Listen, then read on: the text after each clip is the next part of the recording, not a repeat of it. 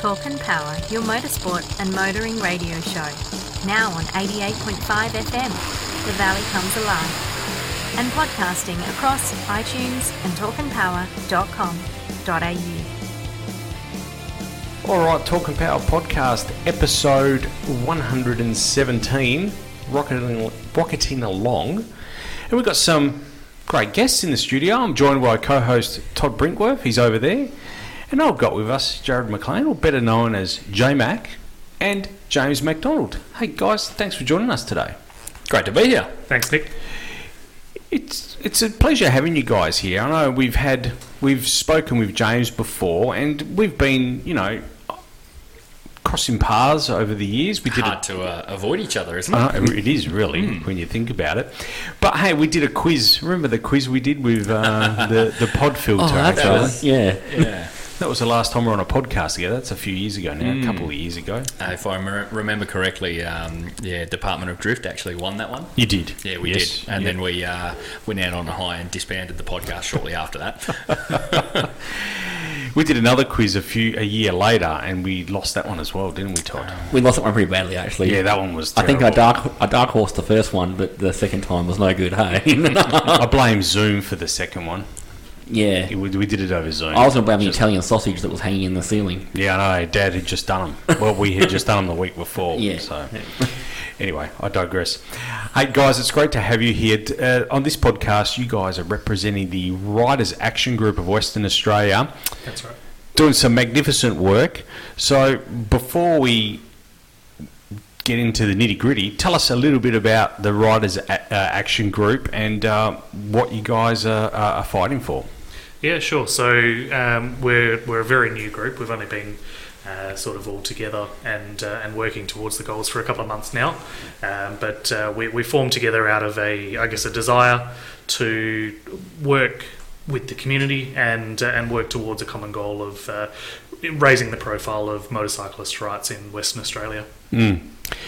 And it's very important, isn't it, the work you're doing as well? Because, um, you know, a lot of motorists these days, some of the statistics we'll go through shortly, but some of the, the, the, incidence of accidents is, is quite apportioned to the motorist of a vehicle uh, when we look at when we drill into the details. We'll get into that shortly, but um, so the work that you're doing is, is is very important, and I must say, I, I, you know, it's it's great to have you two guys in uh, representing the group. Yeah, I mean it's kind of a, a I guess a war on two fronts in, in, in a sense because uh, one obviously safety is really important um, to, to a lot of motorcyclists and we don't want to see anyone killed or seriously hurt on the roads uh, but we also need to protect our rights uh, to to personal choice as well um, when, Mm. when we're out on the roads so um, you know being able to to be there and choose the sort of bike you want to ride and the sort of gear you want to ride ride when when riding and and being able to choose something that's appropriate for the style of riding that you have. Um, You know, there's quite quite often, you know, there's a there's a one size fits all paintbrush that gets applied to motorcyclists, which doesn't always stack up. You know, to be honest with you, James, I'll be 100% honest with you. I, had that mentality as well. So I'm, I'm not a, I don't ride motorbikes. I, I've never ridden motorbikes before. Uh, on farm, yes. I grew up in a market garden, but that doesn't count. so, so w- m- the point that I'm trying to make is that the layperson probably thinks that. Um, one size does fit all. So that's why it's important that you guys come on here tonight and explain. Now, I've got a few questions for you. I'll ask you when, when it's the appropriate time, Sure. uh, just to explain. Because to the layperson, um, I would I would think that it does one size does fit all. But we'll, we'll get to that a bit later. One of the things that I've always noticed with um, campaigns, we'll call them TV campaigns, we always paint the motorcyclist as the, the campaigns pitched at the motorcyclist. I seem to remember a campaign, correct me if I'm wrong, uh, not that long ago, it looked like some sort of black kryptonite growing out of the road, or some, it was a black, but that Yeah. was pitched at the motorcyclist. Yeah. Do you think that we need to change the way we think and start pitching that the, the message to the, the motorist of motor vehicles instead? Um, I guess it's a it's a tough one to to say. Um, y- yes, definitely, uh, where all of the belief that a riders do all that they can or as much as they can to to not get hit or uh, to to crash, but um, also when when we're thinking from a public safety standpoint. The, the rider is the easiest target group to to market towards because they're the ones most likely to change their behaviour because they're the ones that will be most affected. Um, so that that's why you see advertising campaigns like that, which are focused towards the motorcyclists changing their behaviour. And yes, to, to a point, um, it, it will be more effective than a public safety campaign targeted towards car drivers to, to look twice for bikes or things like that. Mm. But uh, it, it's, uh, and we'll probably talk about this in a moment, but it's not the main issue that's facing motorcyclists. Yeah, yeah, no, yeah, okay, no, we, we will get to that. Um, one of your aims is to be collaborative, active on social media. So tell us a bit about the group. It's not a it's not a formal uh, group with a constitution and uh, and uh, incorporation. Correct me if I'm wrong. It's it's a more of an informal group. You do have a president, but Yeah. yep, Uh, actually, funny you mentioned that because um, we, we've just taken steps towards uh, incorporating uh, officially. Okay. Yeah. Um, Although, yeah, we, we started off as a, a non-incorporated body, and uh, uh, we're, we're just a Facebook group for getting people's opinions and thoughts and ideas. Mhm. Uh, but uh, it's something we're currently looking into. Yeah.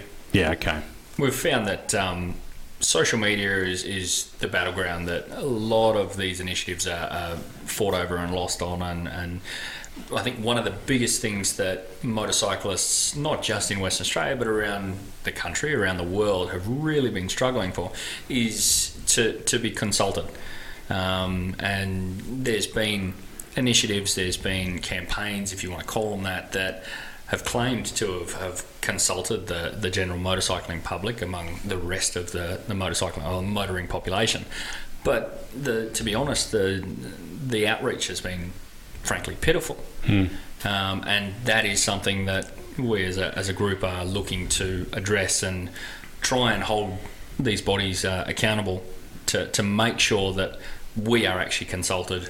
Uh, if, if they want to go out on a limb and say that they have consulted the general motoring population, we want to make sure that we're we're out there in that mix. Mm, yeah, yeah, yeah. No, certainly. I know. I, I understand that. There's a couple of things here that you've brought to my attention that I, I wasn't aware of. Um, before we get into that, let's just have a quick chat about Smidsy. Sure. Sorry, mate, I didn't see you.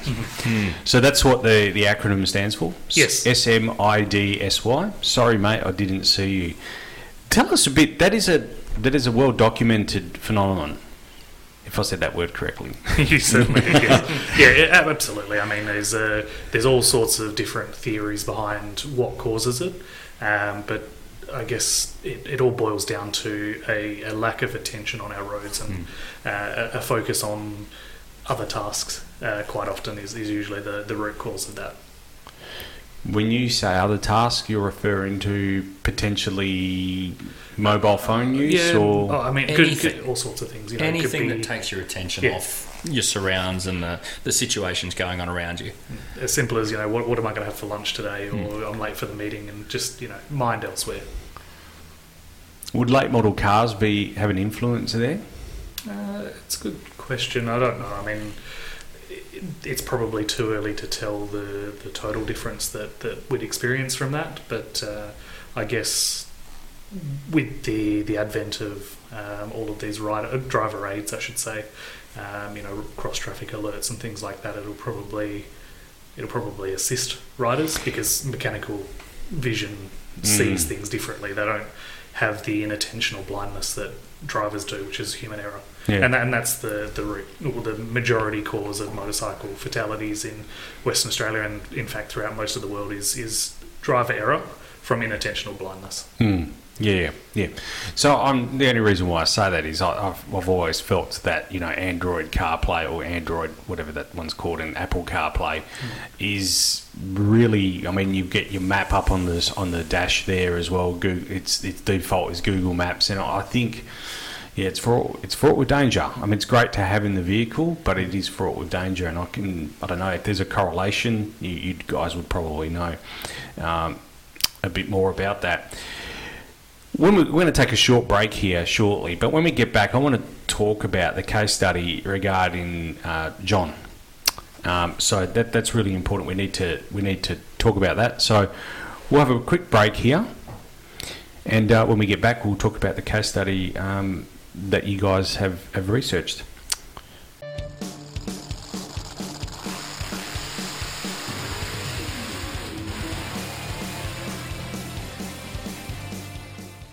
Okay, Talking Power podcast episode 117. We're on 88.5 FM with the Valley Comes Alive and podcasting on iTunes, Stitcher, Spotify, SoundCloud. I, I haven't tested you for a while, have I? No.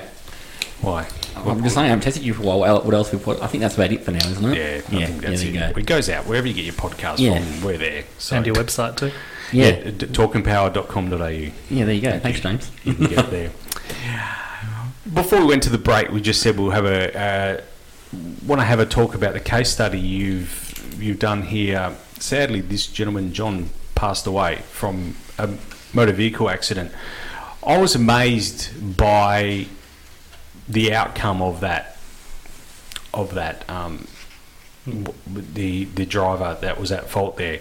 Can you tell us a little bit about that? Then it's a case study that was some time ago. Well, sometime it was only two years ago, wasn't it, or three years ago? Yeah, I mean it's it's only recently, uh, I guess, been been published um, and, and gone through the, uh, I guess, the legal system, so to speak. Um, so it, it was yeah, it was a few years ago now, um, but uh, Oh, sorry, it was only June. Tw- no, it's a year ago. Sorry, Yeah, I- yeah. yeah, it's Sorry, a year ago. ago. Yep. Yeah.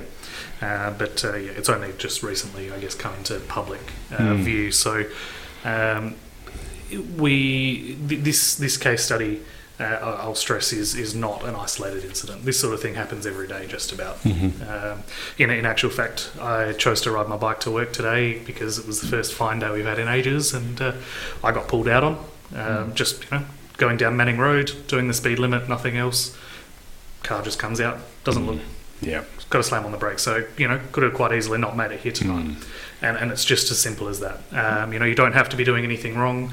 I know there's there's a I guess a, a camp of people that see motorcyclists as hoons or louts or larrikins or whatever that are you know putting their own lives in danger, and you know they they see a you know a bike that's making you know loud noises as they go splitting up the freeway sort of thing and uh, and and yes there is an element of that Mm. um, it's not necessarily I guess the the issue that a lot of people can see it as. Um, of course it gives them a fright and it gives them a negative opinion towards motorcyclists but uh, for the most part the vast majority of motorcyclists are all out there doing the right thing Mm. uh, and, and looking after their own safety as well. Yeah. now, in, in the case of John, um, the I guess the, the issues we call to light here are it was a it was a sunny day, there was no view obstructions, there was no other mitigating factors, no alcohol, no drugs, um, no, no speeding, no, nothing like that, and the car pulled out on him.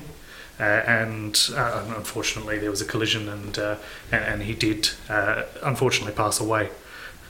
Now, what is the? I guess the the the biggest issue here for us is that um, although that he had charges laid against him, there was no case, I guess, pursued by the, the prosecutor. Yeah. Yep. So, So, that- yeah, yeah, Yeah, there was no, there was no, yeah. So th- even though the police laid charges against the driver uh, following the collision, there was no, there was no, nothing was proceeded on with by the director of public prosecution. That that is mind blowing. What what do you think would be the root cause of why the DPP wouldn't go after something like that? Um, there's there's all sorts of reasons, I guess, but uh, I suppose the the the main recurring theme that we're seeing is the the driver just made a mistake, a momentary lapse of judgment, and that's considered okay. Mm. You know, you can have an occasional lapse of judgment. You might permanently disfigure or disable someone, or they might lose their lives, but it's okay because you made a mistake, and that that's definitely the I guess the train of thought that a lot of the general public has. You know, it's okay to you know turn around in the car and uh, chastise your children that are in the back seat, or it's okay to you know reach down and grab something out of your bag, or it's okay to just quickly check that text message, even even you know, despite the fact of the you know the huge fines that are potentially in place. Uh, uh, might I mention as well that all of these things are actually illegal. Um, you know, they, they're considered careless driving under the uh, Road Traffic Act and can carry significant penalties. Um, You know, thousands and thousands of dollars or jail term. Uh, the only the only mandatory penalty is a three month license suspension, and quite often we see the the minute minimum yeah excuse me minimum fines handed down. Yep.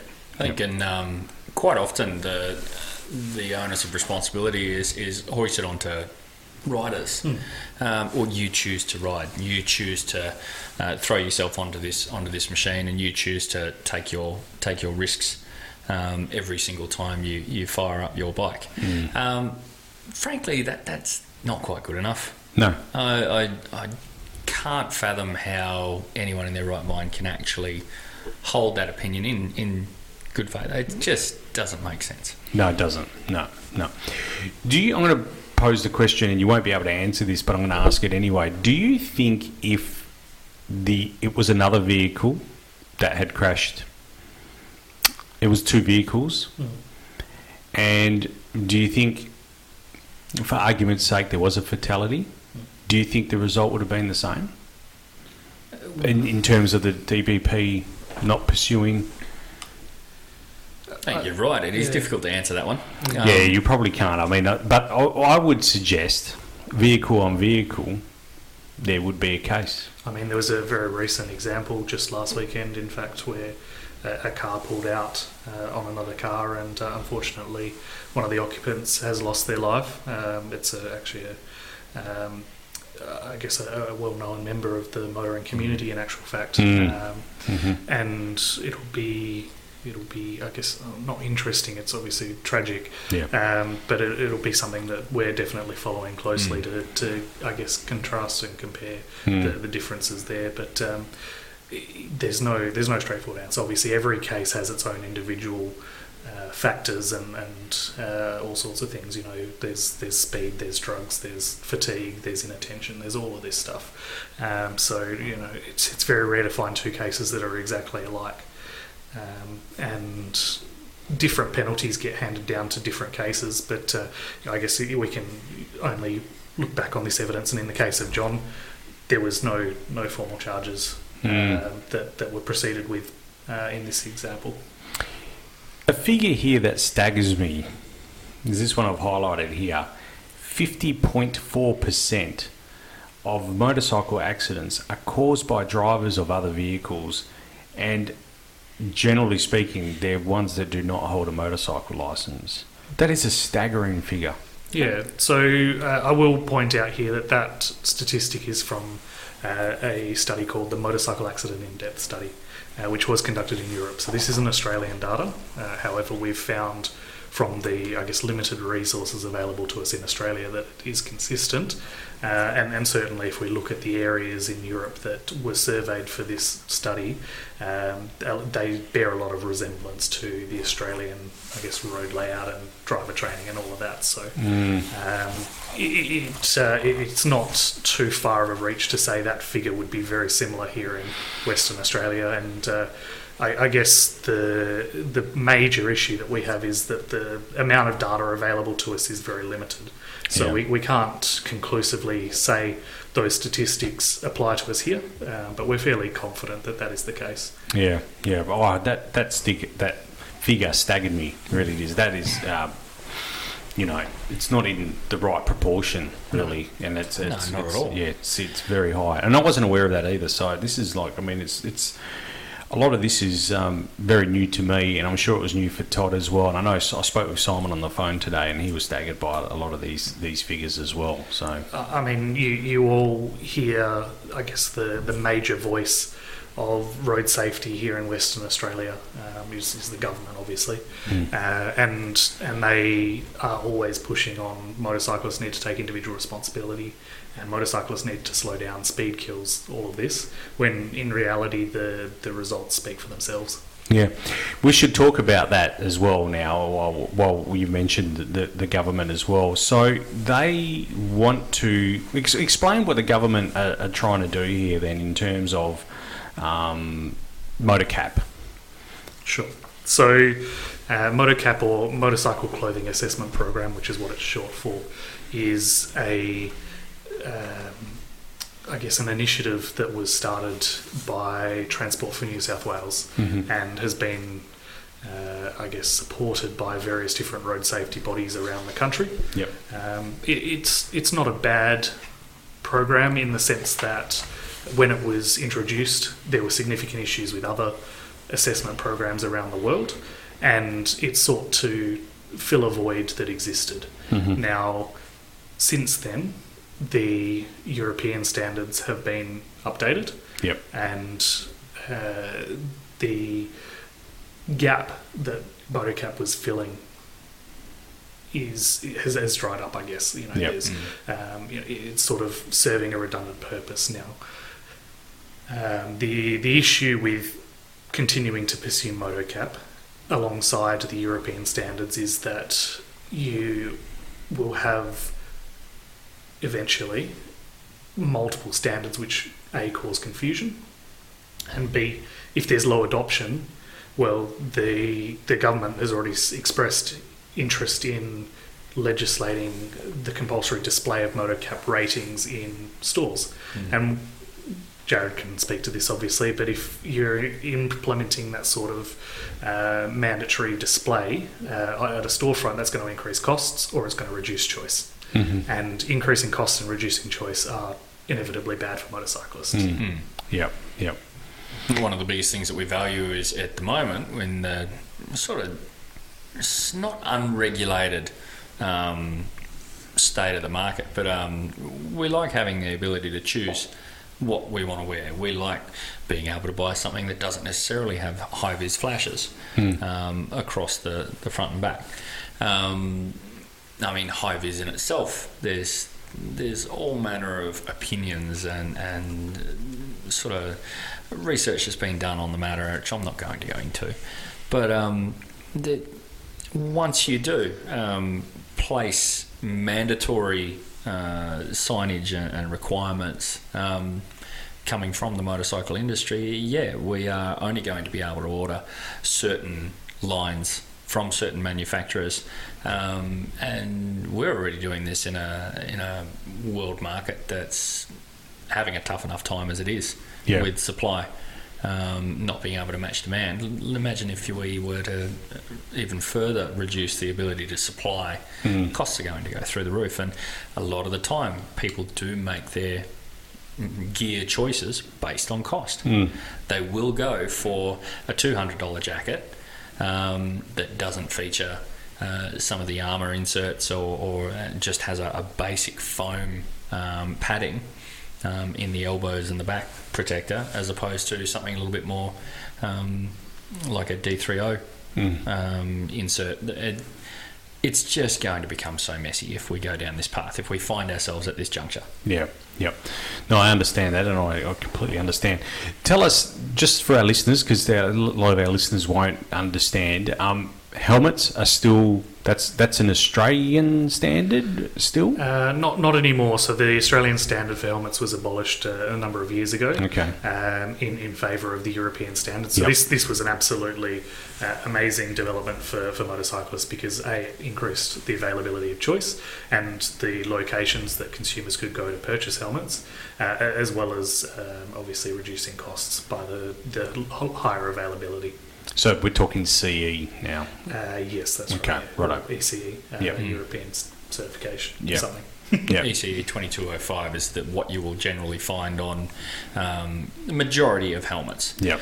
The Snell uh, system became very, very muddied when they tried to um, bring in two levels of, of certification one designed to directly match the, the ECE 2205 and, and one to still stick to the Snell manner of testing. It has a lot to do with dropping helmets in a particular manner at a certain speed um, for the Snell certification, whereas the ECE deals a lot more with rotational forces and um, more so the um, impact, skip, bounce style of, of accident that a motorcyclist helmet generally, or a motorcyclist helmet generally goes through, as opposed to um, like a, a car, a, a racing driver's helmet, where the impacts are generally going to be the same side, front, Yeah. um, forwards, back. Yeah, okay. That's probably something our listeners have never even considered. Those like myself that are, that haven't ridden bikes or been exposed to bikes or grew up in that environment probably have never considered that the accident that you just said then where they'll they'll come off the bike and they'll skid along the, the bitumen for for a period of time and then hop skip and sorry for the hmm. play on words not the right not the right terminology there but I understand exactly what you're saying but hmm. a lot, of people wouldn't would just assume it's a sudden stop and that's what the helmet needs to protect you from but that's that's far from the case isn't it? Hmm. Yep. We'll take another short break here, and uh, when we come back, I want to talk high vis. so we'll take a short break here. We'll be back on 88.5 FM with the Talk and Power podcast right after this.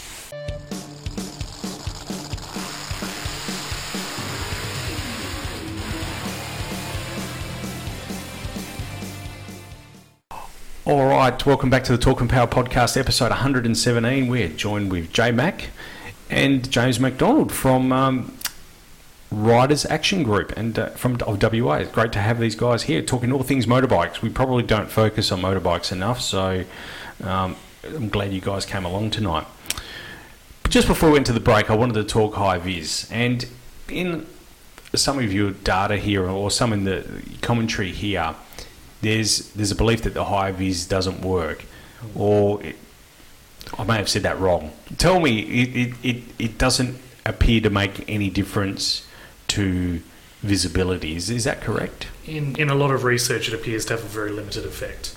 Um, now, this is, uh, again, like I mentioned earlier, due to a whole range of different potential reasons, and it's not exactly clear as to why. Uh, but certainly, one of the schools of thought is that the, the prevalence of vis, particularly um, over the last you know 15, 20 years, has made it to the point where people don't see it anymore. Um, it's the, the same reason that they changed the reverse beep of a of a truck from a, a beep to like the white noise. Um, sounds like it's broken. Croker. Yeah, because because it's a new sound and people are going to go, oh, what's that?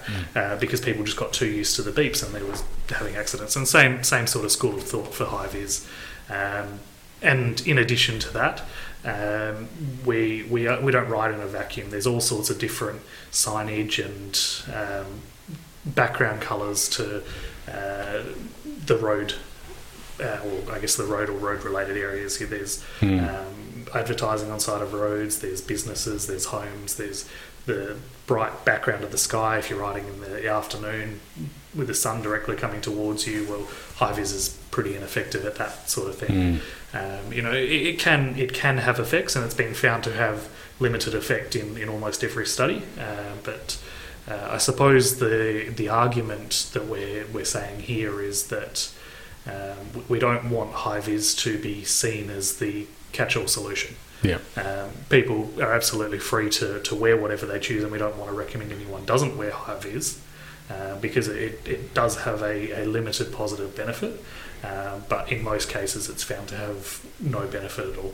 Yeah. Okay. No, no. I just needed to ask because I Yeah. uh, some some people would find that would find that strange, but I I I'd take that on. I, I, mean, I take that on face value. I, I when I thought about it, I, you did have a a bit of an explanation there, and I think you're right. Over the last twenty years, high vis is everywhere. It's at the airport. It's at the shops. It's, it's everywhere you go now. We have become desensitised to it. I've Yeah. got a, a in a past life a background in construction work, and you are hit with so much high vis, so much reflective yellow tape, um, so many reverse beepers and buzzers and lights and beacons, and somehow we still manage to, to find ourselves having workplace incidents throughout the country and the world when we have swathed everything in as many different shades of, of bright yellow and orange uh, that we can get our hands on. Yeah, yeah. No, certainly. I, I um, understand, understand. I want to get back to Motocap then. You you mentioned before one of the things um, the minister, uh, Paul Papalia, That's right. correct? He is trying to mandate that. In am I reading this correctly? He's trying to. Uh, no, there's uh, the I guess the, the public line from the Road Safety Commission, Road Safety Council, and the Minister for Road Safety is that there's no current plans to uh, mandate motocap. Hmm. Um, the I guess it's a it's an academic argument that we're making, which we're using past experiences where the government introduces a new scheme or a new idea, they let people use it. If adoption's low, well, they look at other ways to increase the adoption. So. If motocap isn't utilised the way the government wants it to be used, well, it's there's a potential in the future that they might say, well, let's say the signage has to be on display at um, uh, stores, and then oh well, people still aren't using it. Well, let's make it mandatory in some way, shape, or form. Hmm. And that's it, it. It's not something that they are proposing to do at this point in time, at least publicly. Uh, but it's certainly something that could happen in the future. Yeah. Okay. No, no. I just thought I just thought we'd clear that up. That's all. Yeah, So- sure. Uh, and I I guess um, to, to clarify again why we don't want that, uh, and we don't want any uh, mandatory gear uh, laws at all, Mm-hmm. uh, is is that different people ride in different ways. So you've got the the urban rider that rides at around you know 50, 60 kilometre an hour roads, very short distances. You've got the tourer rider who rides predominantly highway roads, um, but usually very low impact, very low chance of uh, coming into collisions with others. Then you've got the uh, enduro and motocross riders and, and all of that as well. So throughout the different styles of motorcycle riding, there's different gear that applies to different segments of that market. Yeah. So you know, in one in one case, you might want to you might want gear that's breathable but has really good abrasion resistance if you're going Mm. touring, Yep. and you might be riding through all sorts of hot, cold weather. You want something that's quick drying, or you might be doing more not fast-paced riding on the road in, in that sense, but you might be doing more potential impactful uh, riding where you're riding through a lot of intersections in built-up areas, and you like a want- career, I guess. yeah, career or just you know general commuting and things like that. You might be you might drive drive down or sorry ride down Mitchell Freeway every day, and um, you know you've got all of the merge points and things like that, and you want to have really good protection.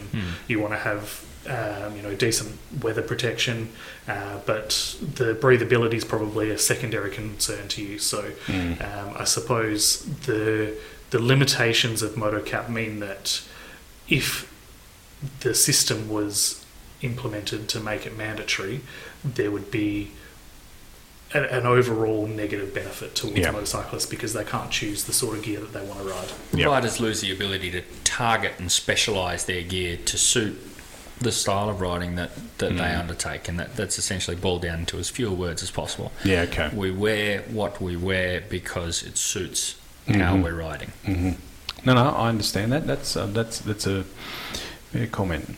I was about to say, as someone that hasn't ridden for a little while, but that has ridden bikes in the past, I've got three different helmets and two jackets, and that's That's a, that's a very slim uh, slim line of apparel there, mate. yeah. But again, I have a summer jacket, Yeah. and I had a winter jacket, and I had different helmets depending on what I was riding. So it's yeah, it would be if you narrow it down, that would be very frustrating.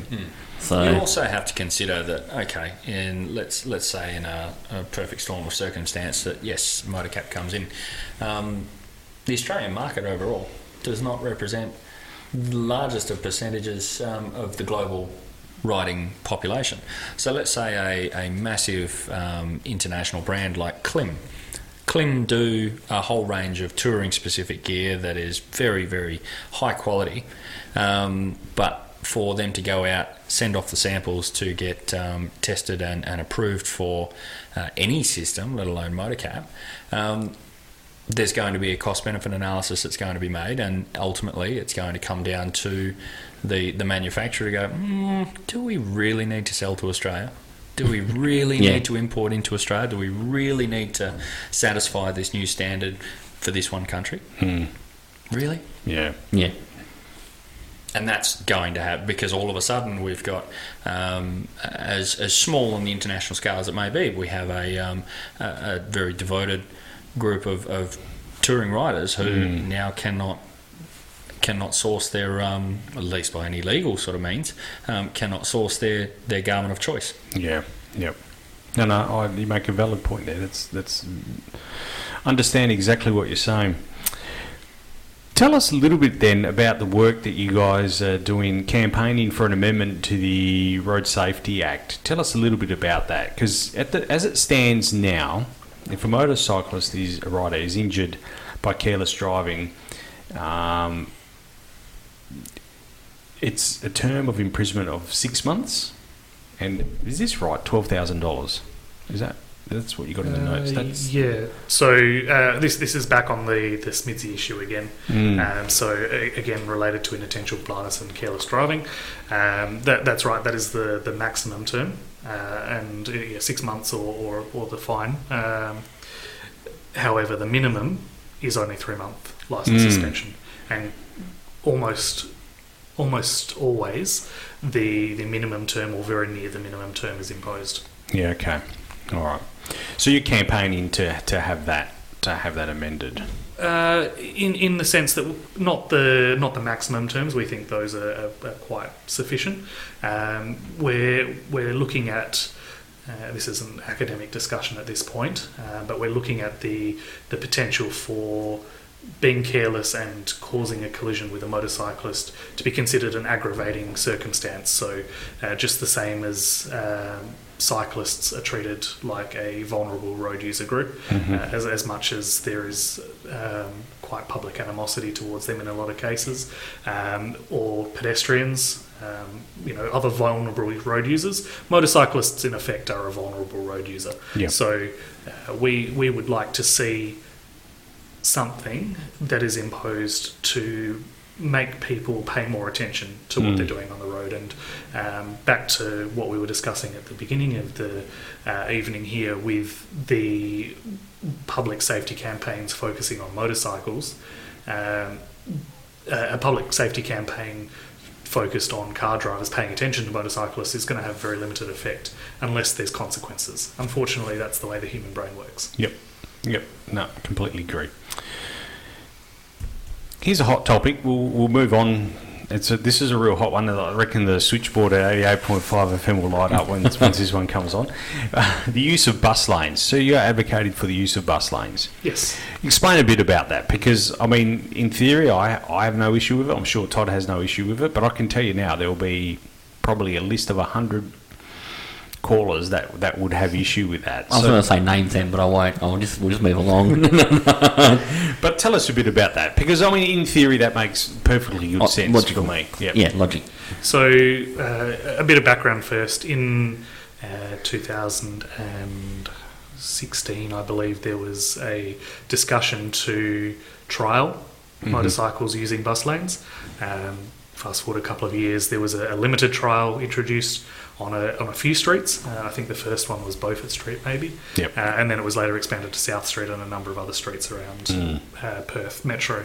Um, and this was, again, the idea is that you're getting motorcyclists out of the path of danger, Mm. which is putting them in a bus lane, which is a less li- highly trafficked lane, uh, so that there is, again, less chance of being impacted by other road users. Now, uh, this trial went on for about two years.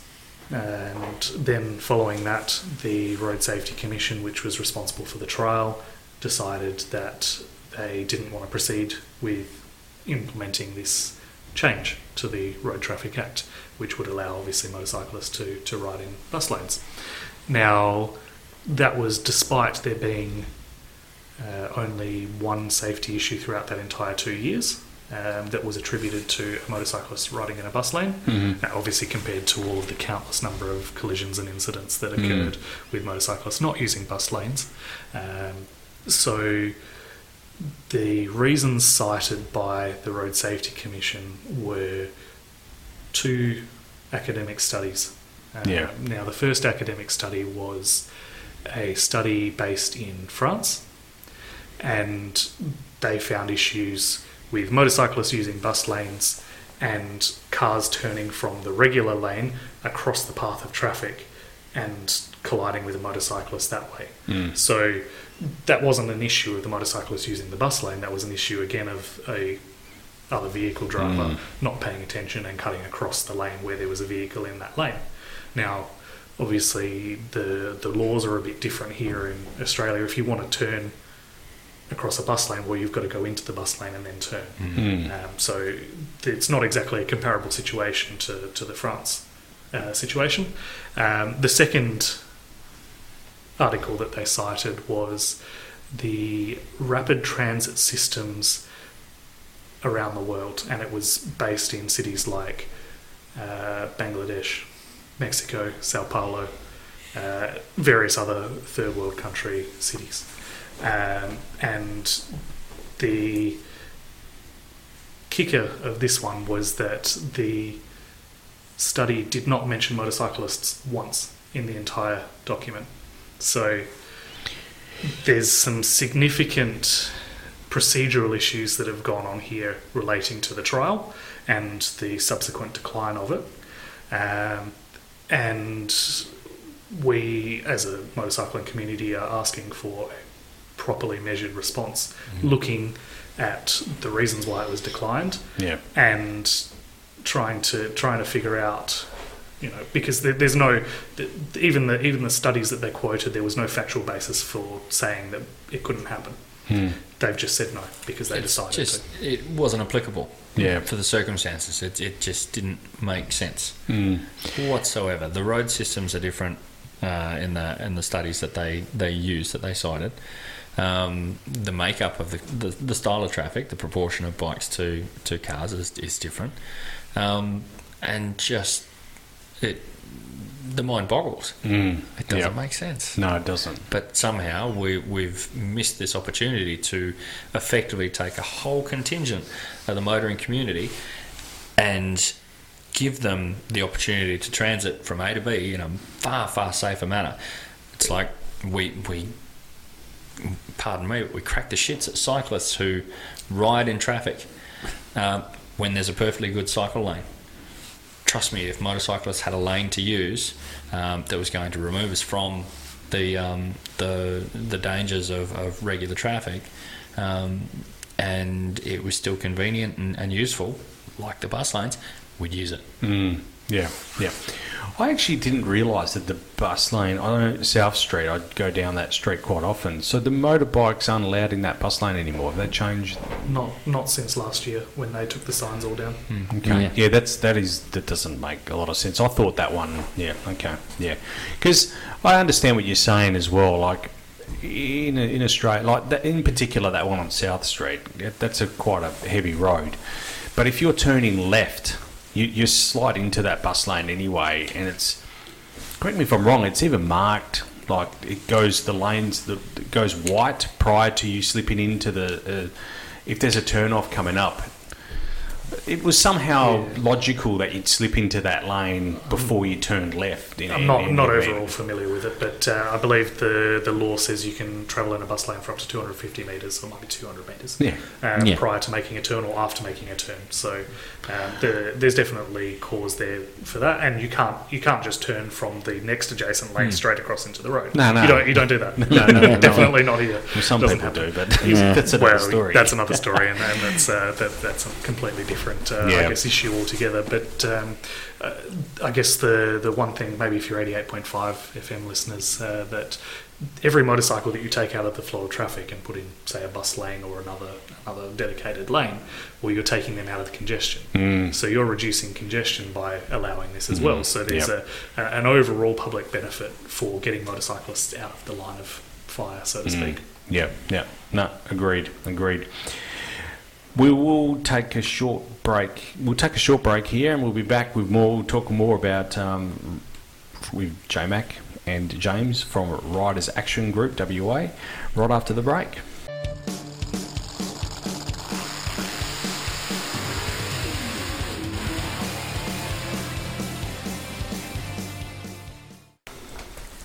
Okay, welcome back to the Talk and Power podcast, episode 117. We're joined by J Mac from the Riders Action Riders Action Group of WA, and also James McDonald of the Riders Action Group in Western Australia. It's great to have you guys here. Now, another thing, we just spoke about you guys using the bus lane. The other one that, again, makes a, sense to me is the provision of parking on footpaths. I think that's a that's an excellent idea. Um, it, I didn't realise it's actually it's it's legal in Brisbane to do so. So tell us a bit about that and uh, what what you what you're suggesting there. Well, well again, um, you know, this, this isn't something that we've spent a, a, an incredibly large amount of time on. This is just a, a nice to have sort of thing that we we would like to, to talk about. Uh, obviously, our main priority is uh, is these big safety topics like SMIDSY. But um, it, you're right. In other in other jurisdictions around the country, there are provision for motorcyclists to be able to park on footpaths. Now, uh, obviously, due to the diminutive size of the motorcycle, it's fairly low impact Mm. uh, when when this is done, particularly in CBD locations which have Mm. quite wide footpaths. Yeah. Um, and, and again, the benefits here are uh, close by parking for, for motorcyclists who um, suffer from, I guess, increased rates of motorcycle theft, hmm um, as well as um, being able to cover your bike the shade of buildings and things like that. Yeah. And uh, Yep. um, we don't have a nice air-conditioned car to get into at the end of the day. Um, you know, we're a lot of us, you know, dressed up in full leather gear or um, you know, textile gear. It doesn't always breathe the best, and um, even breathable gear on a 50 degree day and you know middle of January, February um, in in rush hour traffic. It's uh, it's not the nicest thing, uh, but a lot of us uh, a lot of us that ride, particularly into the CBD areas, um, we, uh, we we ride because of a uh, again, a personal choice. Obviously, Yeah. we like riding, or uh, it might be a, a, a cost thing Mm. entirely. Uh, I know that the costs of parking in, in Perth City are, are quite uh, quite high, um, and same with public transport as well. And uh, and motorcycles are just a, an, alternative means of transport and a, and a very legitimate form of transport, obviously. Um, so. The, the idea from allowing the parking on footpaths is rather than taking away car bays, uh, we can just use infrastructure that already exists and it will have very minimal impact to uh, other users of the footpaths and, uh, and the surrounding road areas. Yeah, you would know the data on this, but I'll, I'll ask it anyway. Um, motorcycle theft. It's a real thing, isn't it? I mean, and and it's it's it's very. I don't think many people realise how easy. It, oh, I shouldn't say that, but motorcycle theft. Like J Mac's come here tonight, and we've we've wheeled the bike in to the to the warehouse. Not because it, it, you made a very valid point because you just don't know. It's it's quite easy to just walk away, literally walk away with a motorcycle. I know Hmm. they have locks and whatnot, but yeah, Well, it, it's just- a it's a real thing, isn't it? Just on that, um, coming from the position of a, a motorcycle salesman, we make an incredible um, number of sales of anti-theft devices, whether it's brake disc locks, whether it's chains, whether it's alarmed locks, um, bike covers, the whole lot. It's very, very often that we will actually ask a prospective customer, "Do you have plans to um, to secure your bike?" Uh, oh yeah, I want to see what you've got, and nine times out of ten, you will actually make a sale over. it. It is very front of mind for for customers, motorcycle riders, and, and users. That yes, we we have a vehicle that is much easier to um, to have pilfered than than your everyday car. Yeah, yeah, no, certainly, no, definitely. The other thing as well, uh, I know in recent times we've seen a reduction in, as as you know, James, you and I talked at infinitum about this particular subject, but uh, restri- uh, a reduction, sorry, in registration of motor vehicles for classic vehicles that were uh, produced before 1990. I'm not suggesting that's what you're suggesting to be the same thing here, but you make a very valid argument. If we're going to use some of that model, uh, we, we could apply some of that to your next point as well, which was you're going to campaign to have registration costs of bikes uh, bike uh, reduced in, in recognition of the fact that they their use, wear and tear on the infrastructure in Australia is, is a lot, is significantly less. So tell us a bit about that, what your, your train of thought there is. Yeah, again, um, this isn't something we've pursued in, in depth, but uh, certainly there's been examples around the uh, the country and the world of uh, cheaper registration costs for motorcycles, and uh, I guess the the main uh, reasoning behind this, or the main argument for it, is that motorcyclists serve, or motorcycles serve a particular benefit to uh, road congestion, uh, accessibility of uh, buildings and things like that. So um, motorcycles already are cheaper than cars based on because the, the registration system in Western Australia is based on weight. Uh, So you've got per 100 kilograms you pay a, a fee depending on the type of vehicle. So um, th- there is a benefit as well, uh, but this is certainly something that gets um, asked about quite frequently uh, by the members of the riding public. Is uh, you know can we can we see more uh, of a benefit to motorcyclists? And Yeah. it's an it's it's a method or a mechanism to try and encourage more motorcycles to get on the road.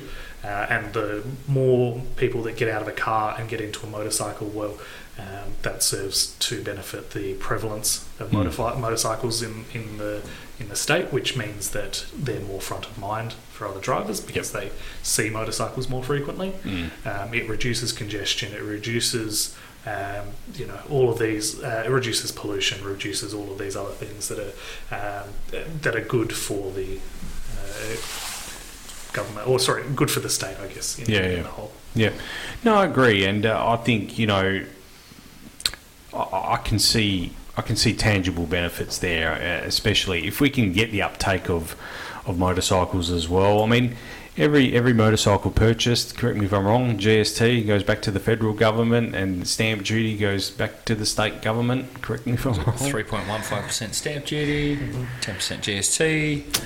Adds up. Absolutely, Yep. Hundred percent. Yep. So yeah, and and if we can, I think a lot of people lose sight of the fact that if you do offer them some sort of concession or benefit, we'll call it, on their registration, you might the uptake on it might be, you know, you will have an uptake in in uh, in Yeah, well, that, that was our whole argument with concessions for classics. Yeah. The cheaper the rego, the more cars you're going to get out on the road, and the Mm. better policy or public benefits overall. You know, we were talking about Mm. uh, more classic cars at shows, and we we're talking about uh, better benefits for, for charities and things like that that support that are supported by the shows. Mhm. Um, so there's there's certainly, uh, I guess there's a, a, sim, uh, a relationship and correlation between the, the arguments there is that you know cheaper registration equals more vehicles on the road, and more vehicles on the road has other poli- uh, other public benefits. Mm, yeah, most certainly, most certainly. Before we finish up, guys, tell us a bit about the Brown Review as well. I know I, you, you made mention of that as well. In, in this is a staggering statistic. This one here, 1990, Western Australia was the the second safest state in terms of for motorcyclists. By 2012, we've become almost the worst. So, in your mind, is that the Road Safety Act not not not working? Something not working there? What what's caused us to go in in a in 22 years to go from being one of the best to one of the worst in Australia? Yeah. So that, that statement there was a, it was an extract from the, the Brown Review, which was uh, published in 2015, uh, directed towards the uh, Office of Road Safety at the time, which was part of the Main Roads uh, Department. And um, overall, that, that report was fairly scathing. Um, this, uh, I guess, this this section was here for more general background of uh, of some of the issues that we're seeing with our um, approach to, to road safety, and we're, we're seeing a lot of blockers from the uh, the organisation that's supposed to be for road safety. So, um, yeah, there's. There's, there's obvious issues with the approach that we've taken towards road safety. Um, Yep. uh, I think earlier in the uh, in the document that I sent you, um, you, you might be able to see 74% of road fatalities in Western Australia are in regional areas. Mm. Uh, but when's the last time you saw a public education campaign dedicated towards regional Yeah. road safety? Uh, there's there's Roadwise, um, which is a you know a travelling show, so to speak, um, which goes out into regional areas and talks about things like wearing your seatbelt and the importance of you know not consuming alcohol and, and all the, the likes of that. Uh, but I the think I remember seeing that as a, when I was at school. Hmm, yeah, it It's, was been around for a long yeah, time. be- been around for a long time, and it's, it uh, road, Roadwise serves you know quite Mm. quite a very important um, purpose, so to, uh, I guess. Uh, but the the vast vast majority of public money goes into metropolitan um, road safety uh, campaigns. That's where the most people are, but that's not where the most of the problem is. Yeah. Uh, so, yeah, uh, I suppose um, the the road safety issue more generally uh, is something that we're certainly concerned about. Um, although, what impact a, a group of motorcyclists is going to have on the overall road safety is um, probably quite minimal. But it's certainly important that people are educated and aware of these issues that we're facing. Yeah. In in your notes here, you say on the Road Safety Council, I may have this wrong, but it's made. uh, You need to have representation from road users in there. Currently, that's with the RAC. Yes, at the, at the moment, um, the Road Safety Act uh, is legislated that there is one representative for road users, uh, Mm. which is currently held by the uh, a member of the Royal Australian Car Club, Yeah. uh, or RAC. Um, there, there is no uh, scope, I guess, at the moment for any other road users to be represented. So um, the the Road Safety Council is is made up of um, predominantly government groups, um, and in fact, the groups that it's made up of are the groups that usually benefit from the money from the Road Trauma Trust account. Yeah. So yeah. um, I guess I'm not I'm not accusing them of um, corruption, but uh, certainly there is a a, a, a huge uh, possibility for that to become the case, and uh, that was highlighted by the independent review here by uh, by Brown Hmm. in 2015 um, that he would like to see a lot more representation for user road user groups. Uh, Yeah. And and the recommendation was that the group, as the Road Safety Council, should be made up of predominantly civilian members rather than governmental members. Yeah, yeah. No, I agree hundred percent. I was actually staggered by that. To be honest, I didn't believe. Hmm. I didn't understand. Didn't realise. Sorry that that in terms of users, it was only represented by the RAC. And we're not suggesting that the RAC doesn't have the best interest of of motorcyclists. No, but, uh, But- we're not not suggesting anything like that. But what we are saying is that, and what uh, Brown is saying, you know, we don't have to say it, is that when you have one representative for an entire road user group, well, they have to pick. I guess the, the path of least resistance um, in, in Mm. essence. So that's Yeah. going to be who makes the most impact, and that's car drivers. Yeah. They're the majority, vast, vast majority on the road, um, and the the needs of pedestrians, cyclists, motorcyclists, and other other road users, truck drivers, all of that gets somewhat sidelined. Yeah, I don't Um, think they have the best interest of all those other groups at heart. it's, it's an unenviable, With respect. yeah, unenviable job to try and be the Mm. representative for all road users. It's it's an impossible task. Mm. Yeah, yeah, especially even I'm, I'm not just talking about motorcycle. I'm talking about heavy haulage and, and all sorts of Yeah. all sorts of vehicles that aren't really the RAC. I don't think would be a good representative. Let's put it that way. Yeah, well, it's not their target market, it's not their Mm, focus, mm. and uh, and and that's that's fine. But uh, we, we would like to see, and uh, again reflected by the Brown Review, would like to see uh, more representative uh, approach. Mm, yeah, definitely. Guys, we'll take another short break here, but when we come back, we'll just um, we'll, we'll finish off. Uh, but yeah, take a short break here, and we'll be back with more right after this.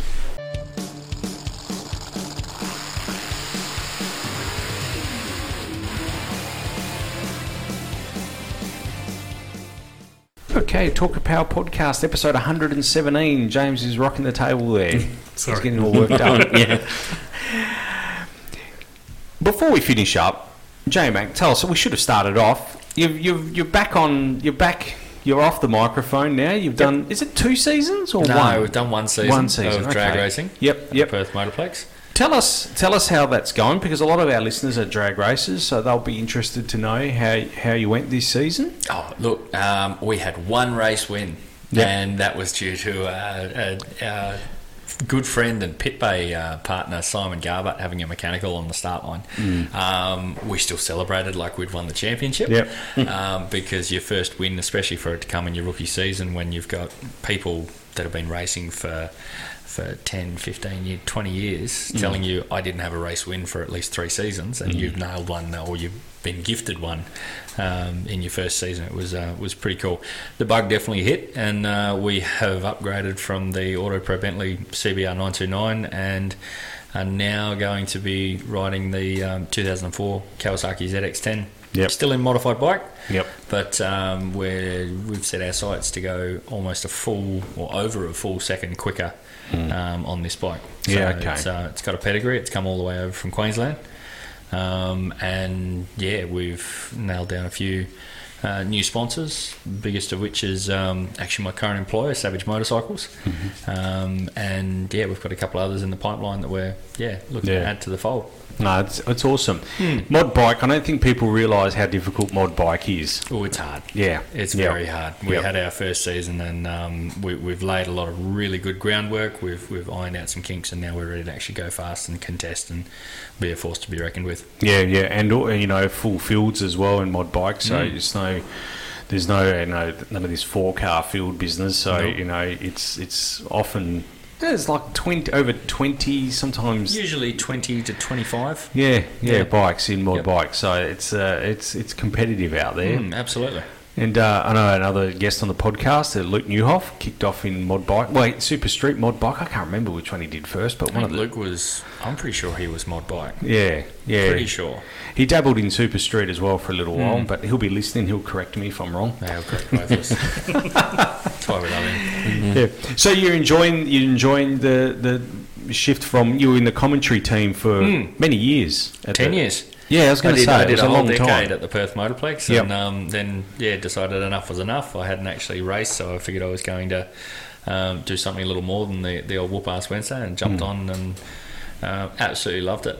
Yeah. um, a lot of support from good friends and and um, my partner Zoe, and we're ready to come back, do it Oh, again. that's good. No, that's good to hear. It's Mm. good to hear. Tell us a bit of some of the other things you're doing. You did you did a little bit of commentary work. You do a lot of comment, sorry, a little bit, a lot of commentary Mm. work around around the state, not even around the nation as well. You've done a lot, a fair Mm. bit of work. So tell us what you're up to. At the moment, it's it's a very it's a very motorcycle centric um, uh, sort of scope of work. Really, I I'm the state um, championship uh, motocross announcer. Yep. Uh, both for juniors and for seniors. I do a lot of work for uh, Dirt High Promotions, which is the the, the Management 15,000, um, and uh, the very successful Brookton Pony Express series uh, for Willie Thompson. Um, pre-COVID, I was I was a pit lane reporter for the Hi-Tec Oils Drift All Stars series, which was the closest thing that we had to a national drift series. Yep. As well as at that time, I was also doing a lot of commentary for uh, the local drift series uh, for both clubs at the time. Um, since pulled away from that. Um, also, a lot of work with Supermoto WA. Yep. Um, I'm currently the uh, one of the announcers for the Motorcycle uh, Racing Club of WA for their state championship series. Um, unfortunately, I'll miss round four of the the AGV helmets um, state road racing championships. Probably back for round five Yep. and uh, for the rest of the season. Done it all. It's magnificent. Give it a shot. You've done really well. You've Oh, done yeah. very, very well. So, uh, congratulations to you. Mm. And uh, we'll be watching Mod Bike very closely this Mm. season.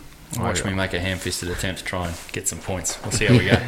No, it sounds good. Sounds good. Hey, James, what are you up to these days? You still? Yeah, I know you're keeping busy. Yeah. any, any other things you're working on at the moment? Sure. Um, um, we're, we're just going through a whole lot of legislative change at work at the moment, so got my my head down with uh, learning the ropes of all of that, and Mhm. uh, we're, we're just working along with uh, with the usual events that we're up to, and, uh, and and doing the best we can for the community. As, as always, that's the, the goal. For those that didn't put two and two together, it's James McDonald from Shannon's that we're talking with Yeah. at the moment. But he's, he's not representing Shannon's tonight. He can be if he wants to. It doesn't worry me. but he's representing the Riders Action Group of WA along with J Mac tonight, and it was great to have you guys in. Tell us um, the Facebook page. I've been on there. It looks great. Uh, where can we find further information, or it's just the the Facebook page at this stage? Yeah, just just the Facebook page at this stage, uh, which you can find at uh, ragwa.org, Mhm. um, and it redirects there. Um, otherwise, you can email us. The details, are, contact details, are all on our page, or you can message us on Facebook as well. Um, is is an option. Um, we we're working towards, um, you know. As many different things as we can um, with the with the limited resources available to us at the moment. So, um, you know, we, we, we have to make some, I guess, administrative decisions to focus on what's really important right now. Yeah. Uh, but uh, certainly keep an eye out for us for, for things in the future. And if you've got ideas, suggestions, or thoughts, comments as a, as a motorcyclist here in WA, we'd love to hear them. Yeah. Like that's the the real point of what we're trying to do. We're trying to make as much noise as we can to uh, and make sure that we are trying to be as collaborative and consultative as, as possible to to actually go that one, two, or, or five steps further than Mm. the people who've gone before us, and actually try and source um, the true opinions and, and yeah needs of the people that are out there. Yeah, yeah. Well, you're doing a magnificent job. I'll take my hat off to you guys, and uh, I wish you all the very best. And um, uh, one other, how do you find the time? I don't know, and you guys work full time, racing, comment, especially you, Joe, mate. I mean, how do you? It's it's it's tough. The calendar uh, is pretty much blocked in. There's there's a whole bunch of colours and, and I don't even know what goes on. Luckily, I've got a wonderful girlfriend who handles most of it for me, and I just be like, "So what are we doing this weekend?" right, we're going to Chidlow. Off we go. And even you, James, as well. Like every weekend, I, I don't think people realise like the the commitment that people at Shannon's do hmm. on weekends. Well, uh, my, my calendar looks like about 50 odd events a year. Yeah. Um, so, and, and a lot of those are multi day events and preparation that goes into that. So, uh, certainly I'm all over the place and uh, don't really have many weekends to myself. But uh, that's all part of the, I guess, the, the passion that uh, drives us behind uh, Shannon's. Yeah, yeah. Um, you know, we, we do something we love and, uh, and it's great. And, uh, uh, you know, the, the fact that Shannon's affords me the ability to be able to do, um, you know, administrative stuff like this for, for Ragwa. Occasionally uh, as, as part of work time because uh, Shannon's again recognises the importance of uh, protecting motorist rights and motoring enthusiast rights in, uh, in throughout the country. Hmm. Tell us quickly your bikes as well. Just quickly, tell us.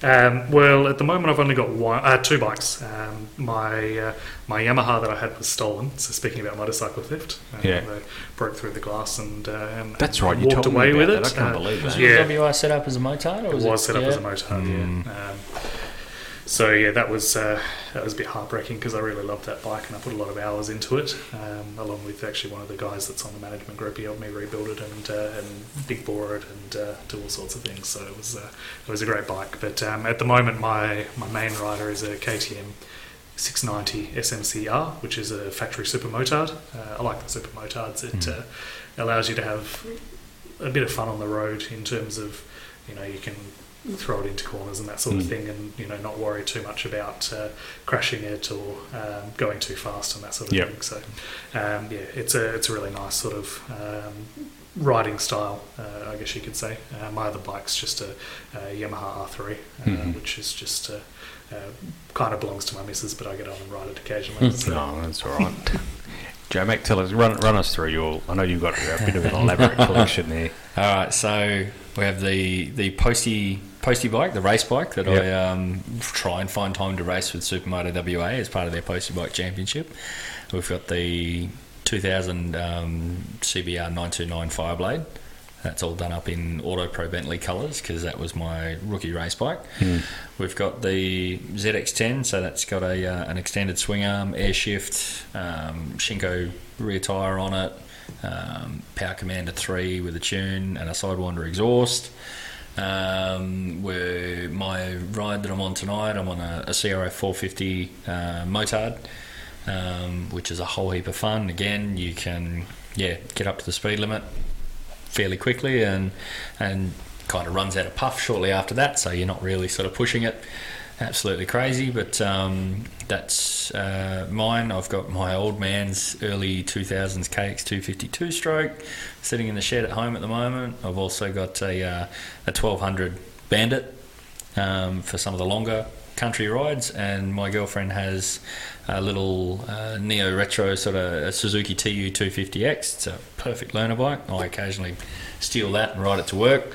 I think I Oh, gee, I think I did maybe 250 Ks on about seven litres Wow. worth of fuel. And um, yeah, it's just a great little commuter bike, little EFI 250 single cylinder. And um, my girlfriend's got a, a little Yamaha DT 230. And uh, hopefully nobody knows where I live because um, maybe I need to come and talk to you about taking out a policy, James. It's actually quite concerning to hear him rattled off like that. I tell you what, that is an extensive uh, Yeah, that's list a- there, but that's it's a be- collection. Yeah, that- we've got, that- a, got that- a leg in just about every single camp, really. Yeah. Yeah, right, unle- except for cruises. I can't do cruises. But that one you came on tonight, that's that that's magnificent. That does look like a lot of fun. Yeah, it's awesome. Yeah. Um, uh, cool thing about them, and the CRF's a, a heavy bike to begin with, but um, we're talking sort of 130, 140 kilos, whereas what's a, a middleweight uh, sports bike, we're talking 180. 180, yeah. Yeah, about 180 kilos. Um, I'll be pushing out probably about 55 horsepower, but with so much less weight. Yeah. They're just awesomely responsible, and you can do so much with gearing Hmm. on them. Yeah. Make So- it behave how you want. For those not familiar with a super motard, if you want to equate it to a car, it's probably a little bit, little bit like a Hyundai Excel. So there's not much you can do to really damage them all that badly. So you're not really concerned about breaking them, um, and they're not that fast. Um, but they're- they've got a bit of acceleration behind them as well, and they're not that heavy. So, um, you know, they're, they're a bit of an all-round fun car, and that's why you know you see Excel Racing Cups and things Yeah. like that nowadays. Yeah, yeah, that's a good analogy, James. Oh, thanks for that. All right, guys. Well, look, thanks for joining us on the podcast. It's great to have you here. It's great to see you again, J Mac, and of course, it's great to see you as well, uh, James, as well. Todd, thanks for coming along as well. That's right. And, uh, comments in the corner tonight. but yeah, it was great to have you guys here, and uh, we'll no doubt see in the near future. And uh, if we, yeah, we do go to an event, and we'll we'll catch up with you there, no doubt. You guys do events at all? Any, any sort of Um, I suppose we could quickly plug the um, celebration of the, the celebration of motorsport and Shannon's Classics on the Swan, which is coming up. Oh, of course, yeah. yeah. Uh, the 19th of September, Langley Mhm. Park. It's part Yep. of Tiger West. It's Mhm. a great day. Everyone should come down and have a look. Yes, definitely. All right, guys. Look, thanks for joining us. It's great to have you here, and uh, we'll see you soon. Thanks for having us. No worries. you. See ya. Talk and Power, your motorsport and motoring radio show. Now on 88.5 FM. The Valley comes alive. And podcasting across iTunes and talkandpower.com.au.